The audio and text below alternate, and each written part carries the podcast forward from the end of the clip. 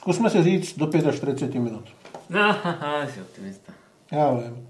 Mám si to stopnout tady? No, zkus to. Jo, věděl jsi, že existuje dechovkový rádio? Ne, ale nepřekvapuje mě to. Je to první dechovkové rádio včera, No. že i poslední. A... Výborně, přesýpací hodiny, stopky. A jedem.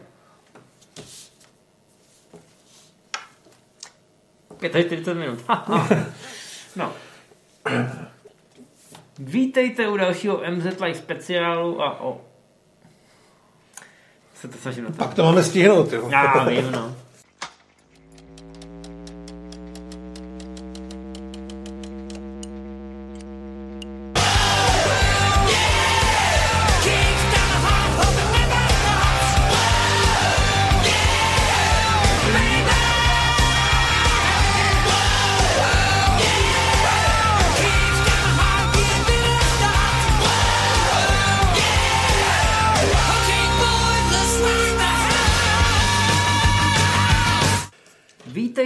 Dalšího MZ Live speciálu a u ohlížení za klasikama našeho mládí.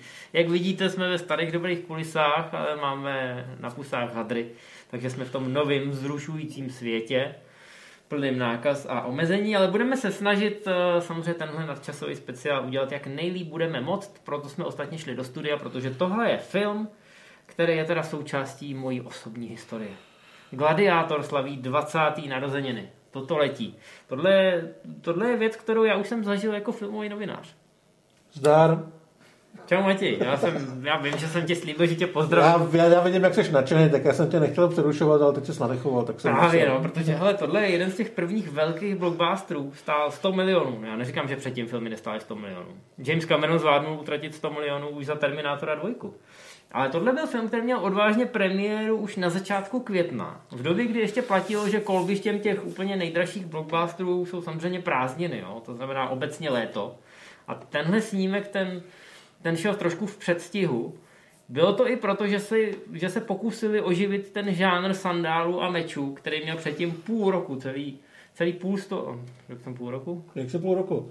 Ale myslel si půl století. Myslel jsem půl století, ano. Půl století si dal pauzu tenhle žánr, protože nikoho nezajímali takový ty polooblečený lidi s krátkýma mečema. Eh, Bylo to zkrátka překonaný a všechny zajímaly spíš moderní látky a témata.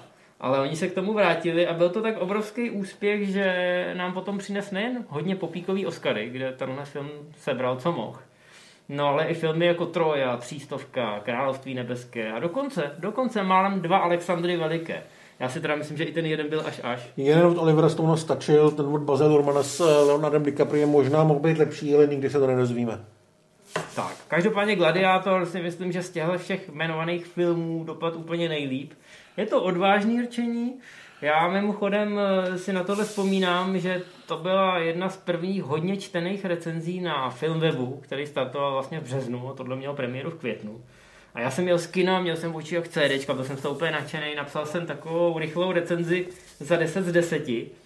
A další dva měsíce jsem pak poslouchal, co je to za mladý ucho tam, 18-letý šéf-redaktor, co tam šermuje maximálním hodnocením a co ten ví o světě, co ten ví o starém Římě. Co jsi ty dokázal, že? Přesně, ale hele, joke is on you, protože po 20 letech si to myslím pořád. Gladiátor už je dneska, bych řekl, uznávanou klasikou a čím dál tím méně lidí se se mnou hádá o tomhle. Jo? Samozřejmě, že historicky je to poslepovaný z mnoha zdrojů, je tam fiktivní hrdina, ale kdo by, to, kdo by to řešil, když tam tak hezky padají hlavy a hraje tam ten skvělý soundtrack. Já jsem teda pořád na desíce. Co ty? No, já nevím, jestli jsem tu recenzi třeba náhodou nečet před 20 lety, ale kdyby jo, a tak bych tam asi napsal, že s tebou naprosto nesouhlasím. Já tenkrát si byl moc mladý, to tě ani nepustili na internet, ne? ne, to ne, na internetu jsem už dávno předtím. Tam jsem viděl věci, o kterých... Ale já jsem ke Gladiátorovi musel trošku dorůst. dorůst. Já když jsem ho viděl, t, tehdy klasicky normálně v kině, takže tou dobou asi, asi jako ty, možná plus minus pár dní, spíš asi plus.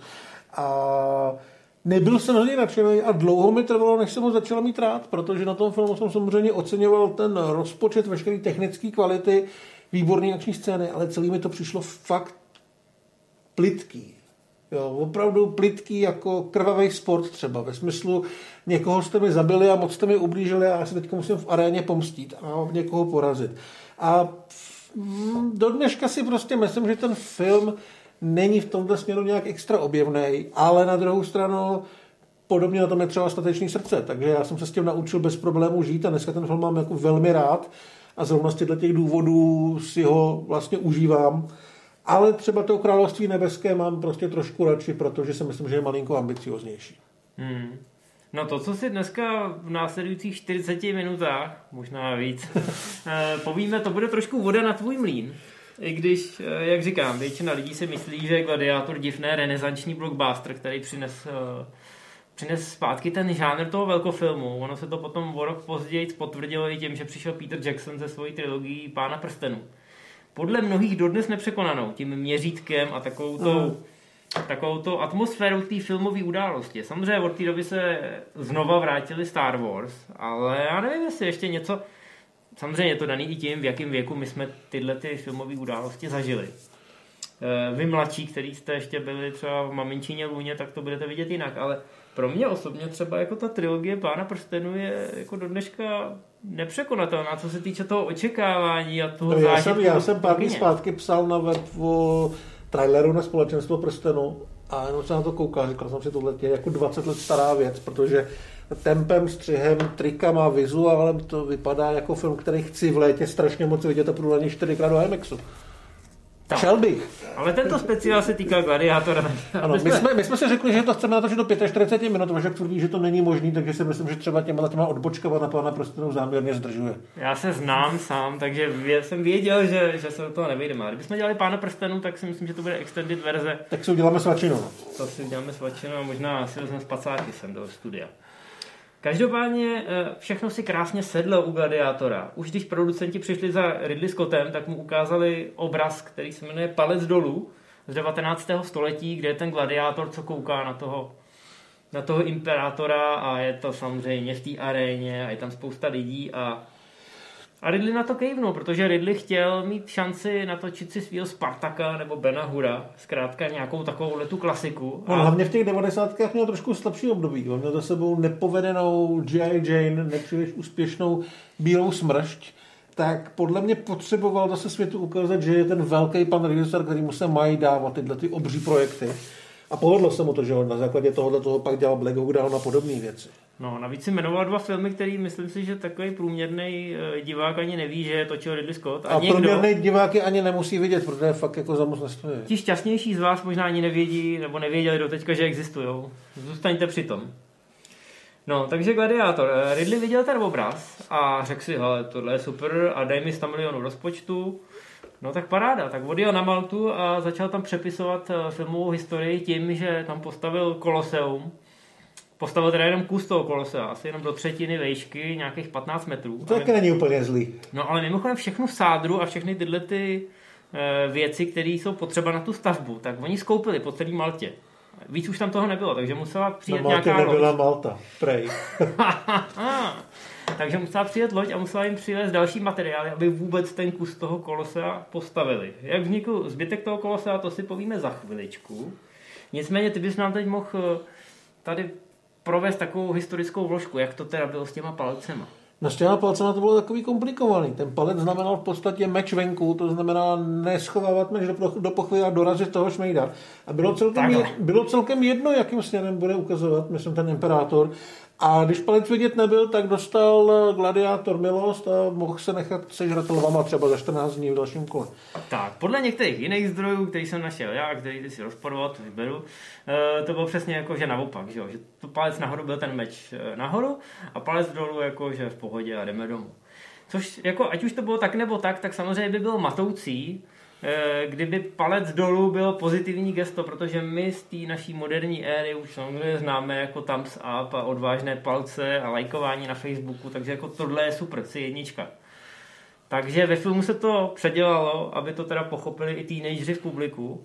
A mám pocit, že několik těch historiků, kteří byli najatý, protože Ridley Scott měl rozum, tak eh, těch historických nepřesností v tom filmu bylo nakonec tolik, že se pod to všichni odmítli podepsat. No dokonce, když se rozkliknete trivia na IMDb, tak tam je napsáno, film se odehrává v alternativní historii. Jo, takže těch eh, odboček a úprav pro to, aby to na plátně hezky vypadalo a aby děj líp odsýpal, bylo prostě tolik, že některé lidi jednoduše odmítli přijmout fakt, že to je film z antického Říma. Přesně tak. Když si, když si najdete na Google nebo v historických knihách Marka Aurelia a Komoda, tak zjistíte, že ty postavy opravdu existovaly, ale skončily trošku jinak možná a to předávání té vlády tam taky probíhalo jinak. Ten film je zkrátka tak eh, udělaný, aby, aby byl cool, aby byl divácký. Ale ve statečném srdci taky nosili skoti kilty, což taky neplatilo, takže nazdar má to hezky vypadat a to byl účel gladiátora. Přesně tak. No a Ridley Scott eh, na tu Maltu odjel s mladým, talentovaným, relativně neznámým Australanem Russellem Crowem, a teď to je otázka, co všecko znamená, že je neznámý. Protože pokud jste byli filmoví gurmáni tenkrát a už jste měli trošku nakoukáno, tak jste možná znali Insidera, muže, co věděl příliš mnoho, nebo jste viděli výbornou a skvěle obsazenou detektivku LA přísně tajné. A ty největší gurmáni... Kraus, ty... Kraus se objevil i v naprosto šíleném westernu Sama Raimiho Rychlejší než smrt, který je podle mě úplně boží a, a má, má naprosto lahutkový casting. Sharon Stone DiCaprio, který mu tam je asi 20, uh, Gene Hackman jako naprostý satan, spousta Bčkových záporáků a takových těch ksichtů, který od někud znáte, je tam Lance Henriksen, je tam David Keat, Uh, jsou tam westernové legendy ze 60. let, jo. A myslím, že tam někde myhl i Bruce Campbell, ale tu jeho roli vystřelili. Je to velká divočina. Král tady je v podstatě docela špatný v tom filmu, bych řekl. Ale podívejte se na to a my, já, já o tom chci někdy natočit speciál, ten film je super. Lidi by to měli znát. Tak, ještě hrál, myslím, ve Virtuozitě. Ještě hrál ve Virtuozitě. Což je úplně no. zapomenutý film, kde hraje hlavní roli Denzel Washington. A, jo, a Russell Crowe tam hraje záporáka, z počít, který je počítačový program a povede se mu utíct do současnosti a do normálního světa. Je, je to, je to Myslím 96 nebo 97. Ne, ale, ale takhle, eh, Hvězda ještě nebyl, ale minimálně kvůli skinheadskému dramatu Rompers, Rompers se o něm prostě mm. prostě mluvilo jako o herci, který ten Hollywood době a povedlo se mu to. Gladiátor mu k tomu samozřejmě pomohl, ale uh, už se prostě o něj vidělo, že umí hrát a že má charisma a že umí chlapáky. Takže proč to s ním neskusit? Měl docela štěstí, protože na tu roli, eh, ne že by se stala fronta, ale on rozhodně nebyl první, koho oslovili. Aha. Zkoušeli Mela Gibsona, ale ten měl pocit, že ve 43 už je na to trošku starý.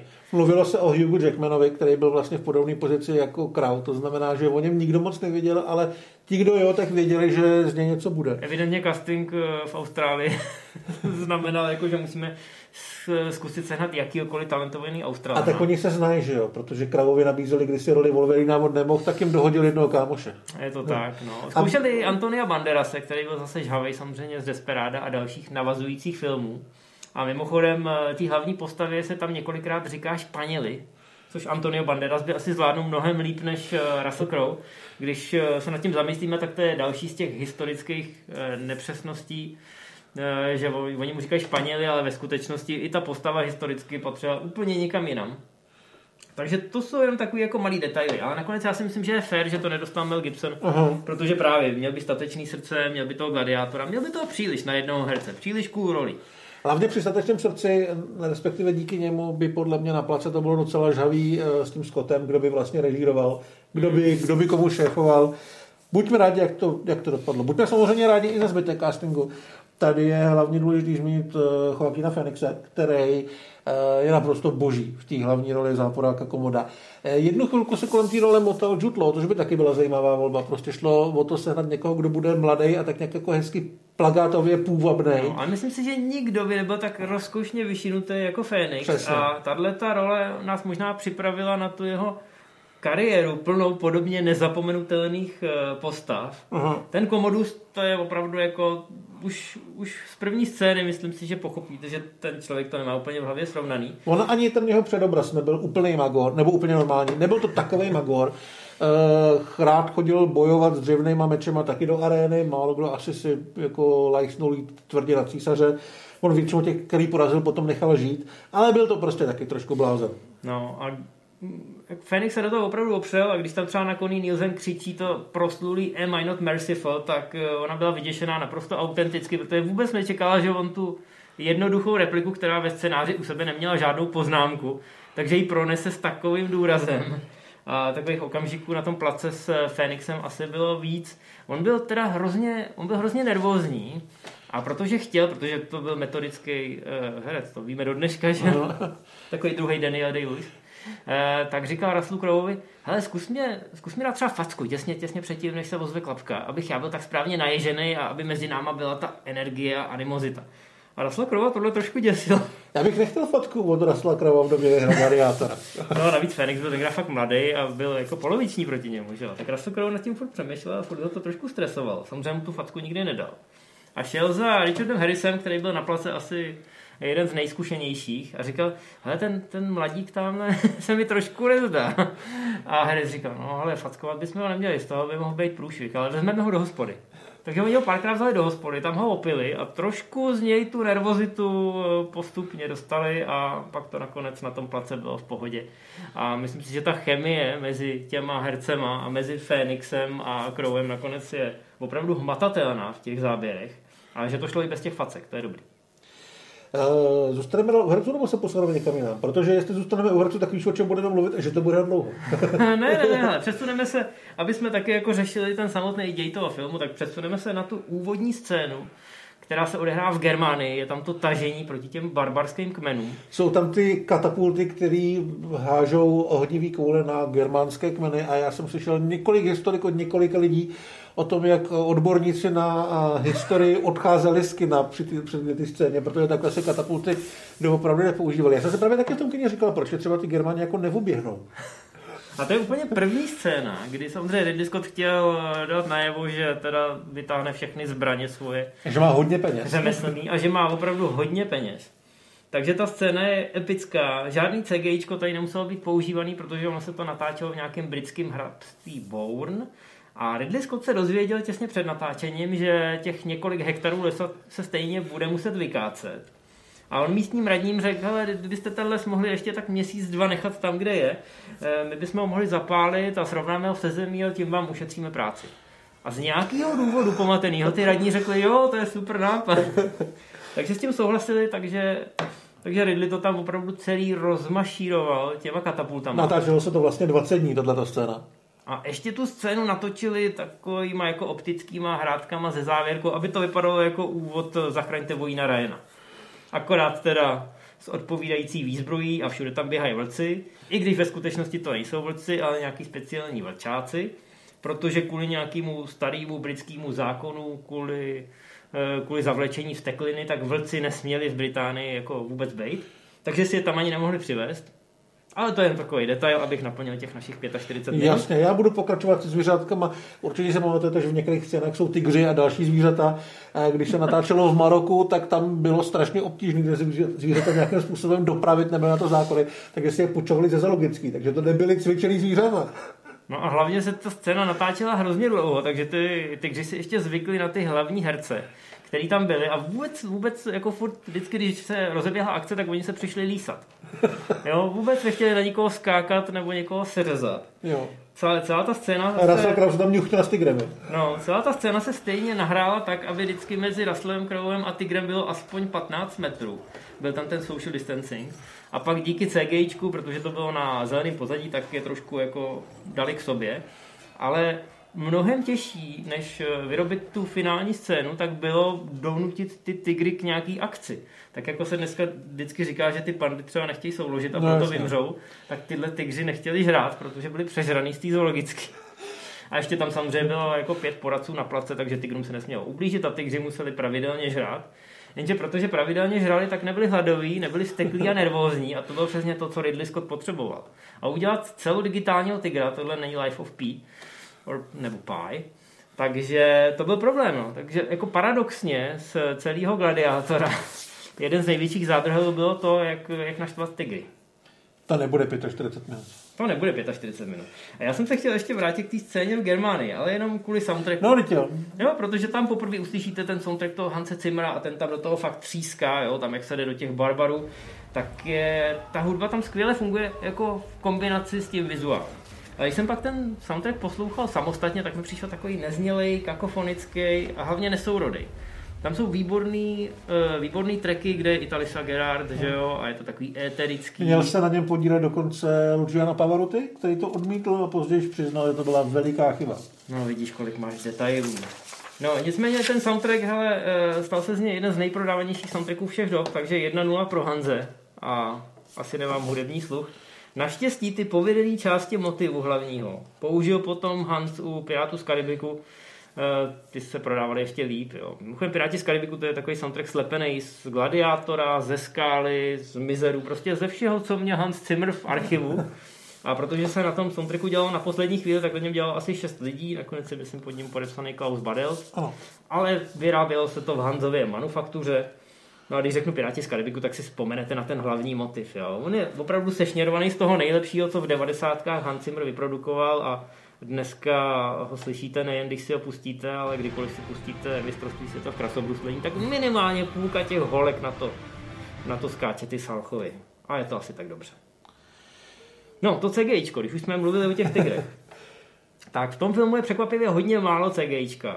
Jedno jsou ty tygři, a pak samozřejmě, jak jsme mluvili o tom koloseu, tak oni postavili koloseum do 15 metrů a potom ten zbytek je postavený CGIčkem. CGIčkem jsou vlastně i diváci, který bylo tuším kolem 2000 během natáčení a potom jich díky trikům je tam 40. Tak. Jeden je, z nich je s Van Ole Torsem. Tak, který No, to, k tomu se dostaneme. Já jenom chci říct, že jako to CGIčko vypadá tak dobře, protože má ty realistický základy, jo? Tak. Že tam vždycky kus toho opravdového a na základě toho se pak postavil ten zbytek, ale není to celodigitální, takže to působí i dneska poměrně epicky. Mimochodem to koloseum je mnohem větší než eh, ve skutečnosti. Eh, Ridley Scott se prej byl v Římě podívat na opravdový koloseum a pak řekl pak řek eh, grafikům, aby ho udělali trochu větší, že mu připadá, že je to takový klaustrofobický. No, Sven Ole Thorsen, to je náš oblíbený gigant, velký kamarád Arnolda Schwarzeneggera, který si tady zahrál Tigrise, to je ten týpek s těma tigrama, kdybyste nevěděli. A byl právě i jeden, jeden z toho publika. No, si přijel protože- na natáčení o den dřív, tak tak ho tam posadili. Nevím, jestli ho tam najdete, zkuste to možná na nějaký Blu-ray nebo Ultra HD verzi. Nicméně eh, tohle je hrozně hezká role, protože to je takový památný duel. Nejen kvůli těm tak. tigrům. Původně si tu roli eh, měl a chtěl zahrát Lou Ferrigno, slavný televizní Hulk, ale když zjistil, že bude mít přes hlavu masku, takže nebude zas tak moc vidět, tak asi to ego zapracovalo a nakonec se na to vykašlal, takže to dostal Sven Ole Thorsen, který Jedno se do- málem, málem se na place potkal se svým dobrým kamarádem. A ještě než se dostaneme ke kamarádovi, eh, Sven Ole Thorsen je samozřejmě super, ale Dolph Lundgren byl taky kandidát na tu roli. Nakonec se řeklo, že není asi úplně vhodný, on tedy nebyl zase tak starý. No a oni potřebovali někoho vysokého, kdo bude vyloženě činit nad tím krouhem. A hlavně, protože- kdo bude trošku starý, protože Tigris jako postava měl být vysloužilej, vysloužilej gladiátor. Takže Landgren by tam asi působil trošku mladě, nebylo by to ono nejspíš. A to jsem tam je opravdu výborný. Jo? I v těch momentech, kdy má jakože hrát, kdy eh, je poražený, ale je mu, je mu dána milost a život, tak si myslím, že na tom malém momentu tam zvládne i něco pro herecky. No a je trošku starší, ale má tu muskulatu. Je to přesně to, co si před, takhle si představujete toho vysloužího generála. No a ještě tam je jedna zásadní role, kterou jsme ještě nezmínili, a to je role Proxima. Proximo je vlastně role, kterou zahrál Oliver Reed. Je to taky bývalý gladiátor, který se vlastně ujme Rastla Kravu a začne ho cvičit ve své škole. Ne kvůli tomu, že by se mu ho zželelo, ale protože prostě potřeboval zápasníka. A spolu to dotáhnou vlastně až do Říma, stanou se z nich takový uh, vlastně kámoši, dá se říct. No, A- trošku. On je to, eh, ten Dave Franzoni, který napsal úplně ten původní scénář, za chvilku se k tomu dostaneme, tak říkal, že záměrně toho Olivera Reeda napsal jako hollywoodského agenta. Aha. Jo, že on má ty svěřence a snaží se samozřejmě dostat do toho Říma. Protože když on dostane tu svoji hvězdu až k císaři, eh, tak z toho samozřejmě taky má prachy. Jo, jo, ale jako postupně nějakým způsobem se i on ukáže jako kladná postava. Uh, Oliver Reed, uh, no vlastně asi si pamatujete nebo víte o tom, že natáčení nedokončil, protože zemřel. Ono je ale vůbec zajímavé, jak se k tomu dostal. On tomu vůbec nechtěl. A On tomu vůbec nechtěl. Oliver Reed měl v Hollywoodu pověst jako absolutně nezvolatelného divocha, který, já jsem si k němu našel pár historek a jako vyklopit za večer 50 piv nebyl problém. Ženy, víno, zpěv. Tak. Ale a, hlavně- a byl přesvědčený o tom, že je hvězda, takže on odmítal chodit na castingy. A právě jsem četl, že před Gladiátorem točil eh, nějakou, nějaký malý britský film, kde říkal, tady mi Ridley Scott nabízí film, ale chci, aby přišel na casting, ty vole, já jsem hvězda na to seru. Já už pro nikoho nečtu posledních 20 let. No, A režisér mu řekl, hele, jsi úplně v prdeli, nejsi hvězda. Nejsi hvězda, nemáš prachy, nejsi tak starý na to, abys mohl jít do důchodu. Půjdeš tam, budeš to číst a když to řekne, abys to čet ještě jednou, tak to taky uděláš. Takže ho tam opravdu dotlačili násilím Řekli mu, že tuhle roli potřebuje, aby Jo. mohl eh, nějak jako uspokojivě zakončit tu kariéru. Nikdo Zároveň- ještě nevěděl, jak prorocký to je. Zároveň eh, si vydupal ve smlouvě, že bude pracovat jenom do pěti hodin do odpoledne a pak si může dělat, co chce. Chlastat, jinými Takže chodil v bareku chlastat s anglickýma námořníkama. Což samo o sobě eh, nemohlo dopadnout jinak, než to dopadlo. Se všema myslím, že bojoval v páce a prej většinu porazil. On jako nebyl tak starý, ono by bylo 61, když zemřel. No, byl to, byl to divoch prostě, v tom dobrým i špatném slova smyslu, ale bohužel zemřel tři týdny před koncem natáčení a ještě pořád, eh, ještě pořád mu několik scén zbývalo. Zbývalo mu mimochodem scéna, kdy měl v koloseu se utkat s Russellem Crowem. Jo, No, což teda mimochodem, když vidíte Rasla Krova v té jeho formě a vedle něj Olivera Reeda, tak si říkáte, tak to snad ani nemohlo dopadnout. Samozřejmě to tam bylo míněný tím, aby ten Komodus eh, toho Maxima ponížil a musel mu dát na výběr. Přesně Takže tak. teda musí zabít toho svého kamaráda nebo šéfa, někoho, kdo mu věřil a kdo se mu nějakým způsobem jako obětoval v cestě za tím jeho cílem. Takže to, tohle dilema bylo samozřejmě jako funkční. Nakonec to tam nebylo, protože Oliver Reed zemřel. Zemřel mimochodem Mimochodem- v té hospodě. No, vida. Každopádně původně, když Oliver Reed ještě dělal Lofuky, tak to zkoušeli nabídnout Arnoldovi. Jo, to znamená, že Sven Ole Thorsen nejen, že by potkal Arnolda na place, ale hlavně myslím si, že ten souboj mezi Arnoldem a mluvíme o roce 2000, takže ještě jako Arnold docela ve formě. Ale zároveň už Crowem- dost starý na to, aby hrál starýho gladiátora. Přesně tak. A Russellem Crowem by byl jako asi vyrovnanější. Na druhou stranu Oliver Reed skvěle zahrál toho cynického lovce hvězd, jo? toho hollywoodského agenta, který mu jde v podstatě jenom o to, aby co nejvíc těch svých svěřenců dostal do toho Říma a mohl si užít ten chléb a hry. Takže to myslím, že fungovalo uh, skvěle. Každopádně Oliver Reed nakonec to dohrál se ctí, protože Ridley Scott se rozhodnul, že teda se obětují nějaký peníze na CGIčko a vytvoří se digitální dvojník. Já jsem si teda myslel původně, že to bylo jako proto, že všichni chtěli, aby to teda ten Oliver eh, jako dotáhnul v té svojí poslední roli tam, kam měl a aby jsme měli všichni hezký film, ale Matěj vyškrbal ještě takový malý No, ono to bude tak napůl, ale takový jako cyničtější názor asi panuje v tom smyslu, že Oliver Reed jako poměrně důležitá herecká část toho filmu byl pojištěný na velmi vysoké peníze a pojišťovna musela po jeho smrti vyplatit 25 milionů dolarů, který měly být využitý na to, že všechny scény s Reedem by se přetočily znovu. Jenomže nikomu se do toho nechtělo, protože té práce bylo fakt hodně, herci, štáb byli unavený. Takže udělat nějaký ty uh, ústupky a digitálního dvojníka, trošku pracovat s kaskadárem, bylo nejspíš pro všechny nakonec takový jednodušší a méně fyzicky a mentálně namáhavý. Ale ta historka s tím, že chtěli, aby se rozloučil před kamerou důstojně, je asi hezčí, takže budeme říkat dál už jenom jí. No, nakonec ten film je mu i věnovaný a myslím si, že tenkrát se to dost, eh, dost řešilo. Každopádně, ten jejich vzájemný souboj, já si myslím, že tam nechybí. Ten, sní, ten snímek je obrovsky poutavý tou velkorysou a přehlednou erkovou akcí. Uh, Ridley Scott skrz ty svoje památné kamerové jízdy to skvěle prodává, samozřejmě i ten soundtrack eh, to hodně podporuje, ale ať už je to ten úvodní souboj s těma barbarskými kmenama, nebo potom ten maximum vzestup v těch lokálních arenách, které je sestříhaný do takový hrozně krásný koláže. Tam Aha. si možná pamatujete takový to Are you not entertained? Jo, jak tam prostě přijde a rozkrájí je.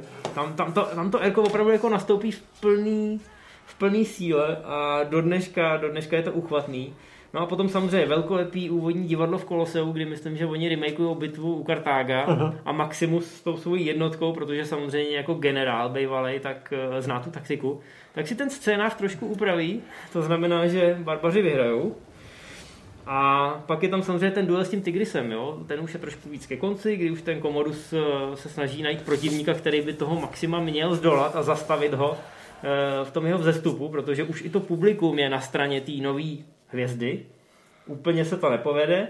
No a potom samozřejmě je tam i to finále, zkrátka ta akce je neutuchající, ten film má dvě a půl hodiny, což dneska je taková bohužel standardní stopáž, ale tenkrát to pořád ještě bylo vnímáno jako, že OK, tohle je nějaká událost, tohle je velkofilm, má to dvě a půl hodiny, to znamená vyprávíme příběh, který je nějakým způsobem rozmáchlej.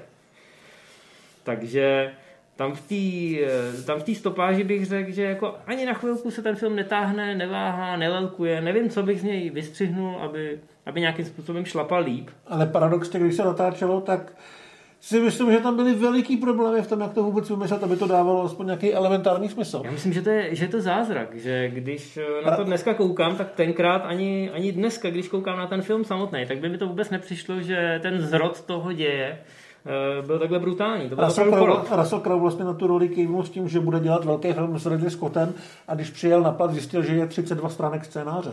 No, on, hmm. on přijel na plat, oni natáčeli asi týden a pak najednou došli na konec scénáře. A byl to velký problém. Eh, Russell Crowe kolikrát si řekl, co mám dneska hrát. A všichni nám tak jako svěsili ramena a on řekl, OK, tak já jdu zpátky do traileru a prostě postavil si hlavu. Zároveň ale se nebal improvizovat spousta těch nějakých, uh, nějakých věd. Mám pocit, že takový to slavný na můj příkaz vypukne peklo, to je čistě jeho. No, ale jako byl to problém. Oni nakonec povolali dva scénáristy, jednoho amerického, jednoho anglického, Ridley Scott do toho začal hrabat, pak nějaký skript doktoři. Ale kolikrát Ridley Scott se prostě otočil na toho Rasla Krajova, který mu už docházela trpělivost a zeptal se ho, tak, tak co byste teda dělal ty, jako, jak bys chtěl tuhle, eh, tuhle situaci vyřešit. A eh, samozřejmě Russell Crowe viděl, že to je jeho velká příležitost. Jo. Ridley Scott, film za 100 milionů, takže on se snažil eh, všema silama tu postavu zachránit. Spoustu věcí si vymyslel, když tam mluví s tím Markem Aureliem v jedné z těch úvodních scén a on se ho ptá, co mu nejvíc chybí a on tam popisuje tu farmu a popisuje tu zemi. Ostatně tam vidíte, že on vždycky před každým tím soubojem si promne tu zeminu mezi prstama. Tak to je odkaz na ty jeho farmářský začátky. No a Russell Crowe vlastně celý tenhle popis a celý tenhle monolog eh, vytáhnul z vlastního srdíčka, protože on v Austrálii měl vlastní farmu a potom se mu taky stejskalo a moc dobře věděl, o čem by takováhle postava nebo takovýhle týpek mluvil. Takže spousta těch památných monologů, dialogů, tak, eh, tak je i z jeho hlavy. Ale ze začátku byl minimálně hodně rozčarovaný. Dokonce i Oliver Reed ho přestával mít rád, protože Oliver Reed, když už teda se jako po té po té opici dostal z toho traileru a najednou zjistil, že se netočí, protože Russell Crowe si postavil hlavu a odešel do svého karavanu. Tak uh, Oliver Reed uh, jako občas o něm řekl něco ostřejšího a vůbec mezi nimi byla taková trošku animozita. Já si myslím, že potom před tou kamerou to tomu prospělo. Jo? Mm. Že to nebyli zase takový kamarádi a že občas tam jako nějaká taková ale eh, skrytá emoce proběhla. Russell Crowe do dneška říká, že tahle ta role, tenhle film, nejenže z něj udělal hvězdu, ale zároveň eh, mu v Hollywoodu Eh, udělal pověst takového trošku kverulanta, jo? takového herce, který je trošku náročnější a když není všechno po jeho, tak eh, neváhá odejít z toho mhm. placu, dokud se to teda nevyřeší. Ale na druhou stranu on, on té roli hrozně, hrozně moc obětoval. Tak uh, obětoval tomu hodně, mimochodem ho během natáčení té scény uh, před útokem germánských kmenů nakopnul kůň. Myslím, že tam byly nějaký zlomený žebra, natržený biceps a takovéhle věci. Ale Russell McCullough byl z toho nakonec Oscar. To možná byl paradoxně ten důvod, proč eh, jsem si k tomu filmu tak dlouho hledal tu cestu. Já si myslím, že čistá duše je důstojnější výkon na Oscara a že když už ho měl nějaký z těch herců dostat, tak spíš Phoenix než Russell Crowe, protože ta postava opravdu není nějak extra komplikovaná, což ovšem neznamená, že ji nezahrál dobře. Myslím si, že jako odvedl velmi dobrou práci, ale ten materiál, ze kterého se vychází, prostě není podle mě tak hodnotný. No, hele, spousta lidí by ti řekla, že to měl asi dostat za čistou duši, kterou natočil o rok nebo o dva později, ale historii už nezmění. Jo, jako naučil myslím, jsem se s tím žít celkem bez problémů. Myslím si, že ty hlavní postavy pomohly nejen ty na poslední chvíli připsané hlášky, ale i některé hlášky, které Russell Croweovi nešly úplně přes pusu a nechtěli je zprvu říct. Jo? Třeba taková ta památná hláška, prostě e, pomstím se v tomhle životě nebo v tom příštím, tak on to furt nechtěl říct, protože mu to přišlo hrozně pitomý. No a potom samozřejmě to byla, to byla scéna, u které si v sále ženy trhaly rodidla. A chlapi si taky jasně něco trhali, ale nevím co. Nicméně on dal do toho natáčení opravdu maximum, ten výpis toho, těch zranění, který si jmenoval, tak je možná ještě delší, protože oni, oni ty bitky v té aréně natáčeli několik týdnů a samozřejmě jako když několik týdnů natáčíte každý den bez ohledu na to, že máte nějaký kaskadéry, tak prostě to tělo to nevydrží. Ty jo. kaskadéři byli mimochodem z velké části od nás. Dělali na tom filmky, no, ano. lidi z filmky. Eh, četl jsem nějaký historky právě paradoxně o tom, jak Russell Crowe byl sympatický. Byla to nějaká historka ve smyslu, že čekali na oběd a on přišel, někdo ho tahal dopředu, že hvězda, no, no, všichni tady makáme, tak si to všichni vystojíme a šel hezky dozadu. No, byl pokorný a samozřejmě chtěl spoustu těch akčních scén, chtěl k tomu přičichnout, chtěl Ale dělat podle mě, sám. jako, podle mě předběhnout nějakého skript doktora, když vypadáš jako na sakrou D a jako na nějakého kaskadéra z východní Evropy, to si stoupneš za něj. No jasně. A co se týče toho Oscara, já si myslím, že, že hodně pomohlo to, že měl proti sobě toho Fénixe, Hmm. protože vždycky se říká, že záporák eh, do značný míry tvoří kvality toho hrdiny. No, ten Komodus, ten, ten je památný, že jo? Ten, No, tak eh, viděli jste že ho podle mě trošičku i v Jokerovým. Přesně tak. A Jack Gleason, který si zahrál Joffreyho ve hře o trůny, takového toho parchanta malého, který mu všichni přáli tu smrt, tak se přiznal k tomu, že ho ta Fénixová role v Gladiátorovi do značný míry ovlivnila a že na jejich základech vlastně postavil toho Joffreyho, což dává naprosto smysl, protože to jsou oba takový ty parchanti, co jsou přesně vděční terče. Co na to nemají, ale mají tu pozici. Tak a vy si, vy si přejete, aby tyhle ty zbabilce, aby, aby je někdo prostě sejmul co, co nejdřív, než stihnou napáchat víc zla a úplně jste, jste natěšený na tu finální konfrontaci. Takže to tady skvěle fungovalo. A pak tady máme ještě, ještě tady mám poznámku k tomu ikonickému záběru, který si všichni pamatují a v několika, Jo, v jak, to, několika, jak tou rukou pro, pročesává to ovilí. v několika, v několika filmech se to snažili napodobit, jak tam Russell Crowe pročesává to obilí, nebo to byl oves, nebo já nevím. Obilí je oves, ne? Asi jo. Farmář, Vypadám, farmářský produkt. vypadám jako, že mám zemědělku. Nebo da, dar země, můžeme říkat. No každopádně my vám teda, já, já vám nepovím, co to bylo za plodinu, ale povím vám, že ta ruka nebyla. Russell Crowe už byl tou dobou pryč a někomu přišlo, že to je docela stylový a hlavně, že sluníčko je přesně tam, kde by mělo být, takže se muselo rychle točit, takže zaskočil double. Teď nevím, jestli to byl vyloženě double Russella Crowe nebo double jeho No, ruky. někdo, kdo nebo- měl tak velkou ruku jako Crowe, přesně tak. A udělala se ta scéna, kterou si dneska všichni pamatujeme. Původně ta scéna měla být úplně na konci filmu, ale když se to stříhalo, tak stříhačovi přišlo, hele, to je tak hezký záběr, to je možná škoda, že by v tom filmu byl jenom jednou. A dali ho i na začátek. Myslím, že je to někde v té scéně, kdy on někde po bitvě nebo před bitvou se zamyslí Mm. a má ten flashback, že, že je na té farmě právě.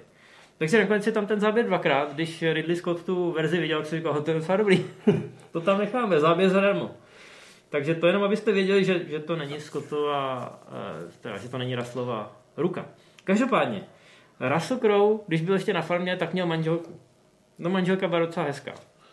Ridley mu Scottovi se taky líbila, takže 15 let po premiéře filmu si vzal. To je takový milý detail. Takže Oscara za nejlepší, za Oscara nedostal Ridley Scott a našel se tam manželku, to je hezký. Tak, všichni jsou spokojení. No, spokojení možná nejsou lidi, kteří by chtěli víc, protože furt se občas někdy objeví informace o tom, že by se Gladiátor mohl vrátit, ať už jako sequel nebo jako prequel a já doufám, že se tak nikdy nestane, protože ten film je krásně ukončený. A co se týče sequelu, tam se vlastně řešilo, že by se mohl točit kolem eh, Lucia, což byl ten mrňavý říman syn Connie Nielsen, a který by byl dospělej a dál by se to nějakým způsobem řešilo, co by se dělo v Římě. Eh, Mluvilo se snad i o tom, že by se vrátil Russell Crowe. Eh, Další verze byla o tom, že by to bylo eh, vlastně v životě po životě, že by se to celý odehrávalo, což mi přijde naprosto absurdní. Nechte to být. Hele, první otázka, kterou, když jsme dneska přišli na natáčení do Games a řekli jsme, že dělat, jdeme dělat gladiátora, tak první otázka, kterou nám Adam Homola položil, byla, a to ta dvojka, kdy bude dvojka? Všichni by ji chtěli. Ono se popravdě řečeno hned po premiéře začalo mluvit o prequelu, protože ten film, ačkoliv stál požehnaných 100 milionů dolarů, tak vydělal skoro půl miliardy na svou dobu, jako velmi hodně. A ta sázka na ten květen se vyplatila tolik, že v podstatě od téhle doby se dá vysledovat to roztahování ty, mm. ty hollywoodské sezóny směrem k tomu květnu. Dneska všichni víme, že už se začíná v dubnu. A končí někdy v půlce září až. Přesně tak, ale, A pak přijde nějaký Jared Butler vždycky. Ten vždycky ukončí. a tenkrát se ukázalo, že teda ten květen může být taky plodný, tak proč čekat až na léto? A začal jsem mluvit o prequelu z logických důvodů, my jsme to teda ještě pořád neřekli. Jo? Důvod, proč je ruka s obilím na začátku i na konci, je takový prozaický. Já to neřeknu na plnou hubu, protože třeba někdo ještě Gladiátora neviděl. Každopádně začalo jsem mluvit o prequelu, aby se do toho mohl ponořit Ridley Scott a Russell Crowe znovu. Ale úspěch Gladiátor byl tak obrovský, že oběma přitáhnul takový zajímavější nabídky a nikdo se nechtěl uvázat zase ke stejné látce. Přece jenom to nebylo úplně nejjednodušší natočit takovýhle velkolepý film. No, takže, takže, eh, takže to nedopadlo a potom se postupem času začalo mluvit spíš o sequelu, který se bude věnovat eh, těm mladším postavám, který mezi tím dorostly. A zatím to taky nedopadlo a jak říkáš, nechte to být. Nemá to smysl. A ještě bych chtěl říct jednu věc, kterou jsem našel, když jsme, když jsme se připravovali, že Gladiátora viděl i Kirk Douglas, který hrál ve Spartaku a říkal, že to je super film, ale Spartakus je lepší. Takže pokud vás zajímá, co si o tom filmu myslel Kirk Douglas, tak teď už to víte. Kdo by čekal něco jiného, že? No, ale já myslím, že ten Gladiátor, že to je podobný jako s tím Konanem. Mm. Že jako to nemá smysl. A hlavně ten film má sice 20 let, proto taky točíme tenhle speciál teďka, ale vůbec to na něm ne, není znát. Já si myslím, že furt vypadá skvěle. Ridley Scott na něj zkusil navázat později s dalšíma historickýma, epickýma věcma, jako bylo Království nebeský, který je super. Ale je úplně jiný a to je no, dobře. Robin Hood, který tolik super nebyl, a pak ten Mojžíš s Kristianem byl, jak se to jmenovalo? Uh, Přesně, no takhle, bohové a králové. Hmm. No, který vlastně taky není moc super, takže už ne. Ale je vidět, že Ridley Scott má pořád jako nějakýho červíčka v hlavě, který ho k těm historickým látkám tahne. Ostatně on vždycky mluví o tom, že to pokračování by teda někdy mohlo být. A všichni jsme viděli na vetřelci, že on ne, neumí jenom vyhrožovat, ale No. občas ty výhrušky i plní. Takže já doufám, že na to nedojde, protože ten film je krásně uzavřený, sevřený, po těch peripetích s tím scénářem je to skoro až zázrak. Takže já bych nepokoušel hadabosou nohou. A co se týče toho 20. výročí, tak já si myslím, že to je přesně správný okamžik, proč a kdy si ten film znova pustit. Tak. Jo? A je úplně jedno, co budete dělat s těma palcema, jestli budete dávat nahoru nebo dolů. Za nás teda jako rozhodně oba palce nahoru. Dokonce i ty si to teda Ano, ocenil ano. postupem času. Jo, nějaká historická přesnost nám vůbec eh, žíly netrhá a já bych vám chtěl poradit, že pokud jsme vás nalákali tímhle vyprávěním a chtěli byste si to pustit, tak sežeňte si pro boha nějakou fakt dobrou kvalitu. Zkuste si sehnat Blu-ray, nebo zkrátka něco na, nějaký, na nějaký placce, kde je to v dobré kvalitě. Abyste měli co největší televizi, co nejhlasitější repráky. Klidně se odstěhujte někam na vesnici, kde jako nebudou sousedi nadávat. Protože jestli existuje těch několik málo filmů, který si za prvý zaslouží tu škatulku toho velkofilmu, ale zaslouží si co největší plátno, co nejhlasitější zvuk. Zkrátka tu bezchybnou audiovizuální prezentaci, tak myslím si, že Gladiátor tam rozhodně patří. A vrátí se vám to všechno už v té úvodní scéně, kdy opravdu jako budete v ráji, ale nekoukejte na to na streamu, nekoukejte na to v televizi, kdy ta kvalita opravdu bude, bude kompromitovaná. Já vím, Ale my, teď... my můžeme asi říct, že jsme se pokoušeli Gladiátora sehnat na promítání v rámci popkulturních milníků. Hmm. Nevyšlo to, nedostali jsme na to práva a hrozně nás to mrzí. Ale Ridleymu Scottovi se to tenkrát povedlo. A proto si myslím, že je přímo povinností lidí, kteří na to budou koukat, aby to viděli v nějakým odpovídajícím prostředí a, jak říkám, v nějaké kvalitě. Jo. Ne, není to, že bych byl nějaký jako super filmový technický nerd. Je to Oscarový film, nečem to na, to na, na notebooku. Ani na mobil, jo, pane bože, ani na mobil. A schválně se nám pochlupte v komentářích, jestli jste tak starý jako my a viděli jste to v kině. Eh, nebo nejste a pak, pak doufáme, že ještě třeba zkusíme ty práva ještě jednou ukecat, protože teď, jak jsme se z toho vypovídali, tak já mám tak hroznou chuť to vidět v tom Já- ještě jednou, jo. Protože to, to máte pocit, že jste v tom koloseu a že kolem vás sedějí ty lidi a že, že se to všechno odehrává tak, jako má. Takže tak to je, no. Žádnou dvojku nechceme, ale tenhle film, ten bude v našich srdcích a těch 20 let teda uteklo jako voda. Hmm. To je asi všechno. Přetahli jsme, že jo?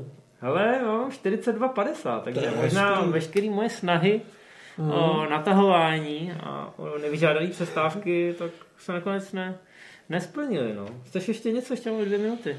Určitě máš mě nějakou trivii, kterou si nestihnu říct. V zásadního Co něco historicky věrného. Nebyl tam nějaký člověk s džínama v nějakém záběru? Ale toho jsem, si, toho jsem si nevšiml. Já mám pocit, že Gladiátor je jedním z těch filmů, kde se tam někdo promenádoval v džínách v pozadí, když tam... To by bylo strašně vidět.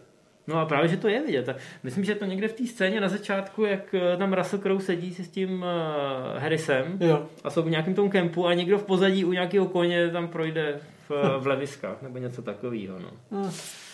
Uh, takový práce, mimochodem. Oni vyrobili asi 27 tisíc kusů nějakého jako umělohmotného brnění a dokonce vymysleli speciální techniku, že, že to je celý prostě udělaný z pěny, ale že to nějak postříkali speciálním sprejem a vypadá to normálně, se to leskne jako opravdový kovový brnění.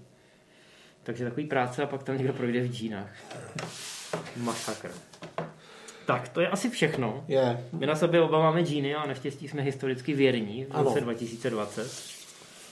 Vy se mrkněte na Gladiátora, napište nám, jak se vám to líbilo a my se zase příště vytasíme s nějakou větší nebo menší klasikou. Tak jo, mějte se, čau. Čau.